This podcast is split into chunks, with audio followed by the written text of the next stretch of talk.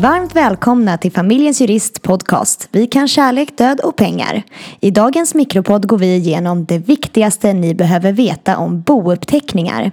Låt oss först få sagt att bouppteckningar är inte samma sak som fördelning av arv. Ofta kan det dröja flera månader mellan bouppteckning och att arvet betalas ut. Men bouppteckningen är en nödvändighet för att arvet ska kunna delas ut på sikt. En bouppteckning visar dels vilka tillgångar och skulder som en person lämnat efter sig, dels vilka som ska ärva den avlidna. Man kan likna bouppteckningen vid ett bokslut över den avlidnas ekonomi på dödsdagen. Innan vi sätter igång ordentligt går vi igenom några personer som är bra att ha koll på när man pratar om bouppteckningar. Vi har dödsbodelägare. Det är de som ska ärva den avlidna enligt lag och enligt testamente. Även den som har rätt till bodelning, som en fru eller en sambo, är dödsbodelägare. Efterarvingar, det är de som ska ärva efter att någon av dödsbodelägarna har dött. När en person har avlidit och efterlämnar maka och gemensamma barn är ofta de gemensamma barnen efterarvingar eftersom att de enligt lag ärver först när båda föräldrarna har gått bort förrättningsmän. Det krävs två förrättningsmän som bland annat intygar att bouppteckningen har upprättats på ett korrekt sätt och ser till att allt av juridisk relevans har antecknats. Förrättningsmännen får inte vara dödsbodelägare och oftast så anlitar man jurister som förrättningsmän. Bouppgivare, det är den som känner boet bäst och som berättar för förrättningsmännen vilka tillgångar, skulder och juridiska dokument som finns, bland annat. En bouppteckning ska alltså göras när någon har dött i nästan alla fall. Om en person knappt har ägt något av värde så kan man i vissa fall göra dödsboanmälan istället för bouppteckning. Bouppteckningen är tänkt att funka som en legitimationshandling för dödsboet. Av den framgår vilka tillgångar och skulder som den avlidna hade per dödsdagen och man ska också anteckna om den avlidna hade upprättat något testamente, om det fanns äktenskapsförord och annan juridisk information. Sist men inte minst ska man anteckna alla dödsbodelägare som ska ärva nu och efterarvingar som ska ärva när någon av dödsbodelägarna i sin tur har dött. Det räcker inte med att ta upp den avlidnas tillgångar och skulder. Om den avlidna var gift så ska även efterlevande makans tillgångar och skulder antecknas i bouppteckningen.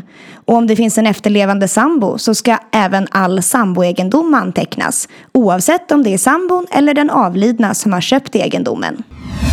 För varje bouppteckning så ska det hållas ett möte som kallas för bouppteckningsförrättning senast tre månader efter dödsfallet. Alla dödsbodelägare och efterarvingar måste få information om tid och plats för förrättningen i god tid innan.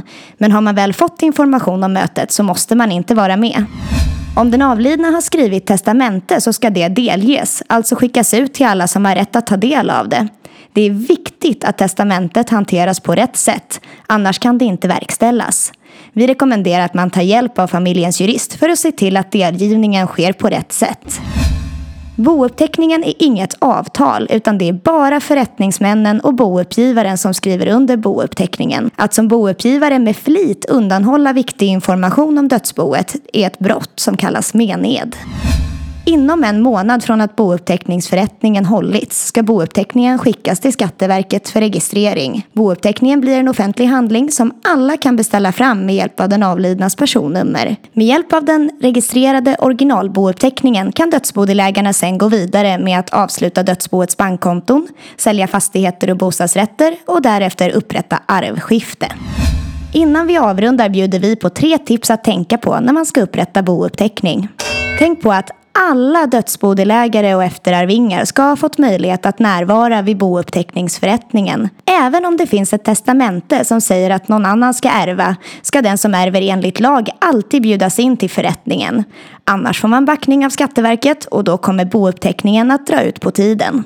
Missade ni att ta med något i bouppteckningen? Efter att bouppteckningen har registrerats kan något tidigare okänt dyka upp, som till exempel ett testamente eller ett bortglömt konto. Boka tid med familjens jurist för att titta närmare på vad som missats. Vi hjälper gärna till att göra tilläggsbouppteckning om det skulle behövas. Är den avlidna enkling eller änka, då måste man beställa fram bouppteckningen efter tidigare avlidna maken. Det kan mycket väl vara så att det finns efterarvingar till tidigare avlidna maken som nu har rätt att få ut sitt arv.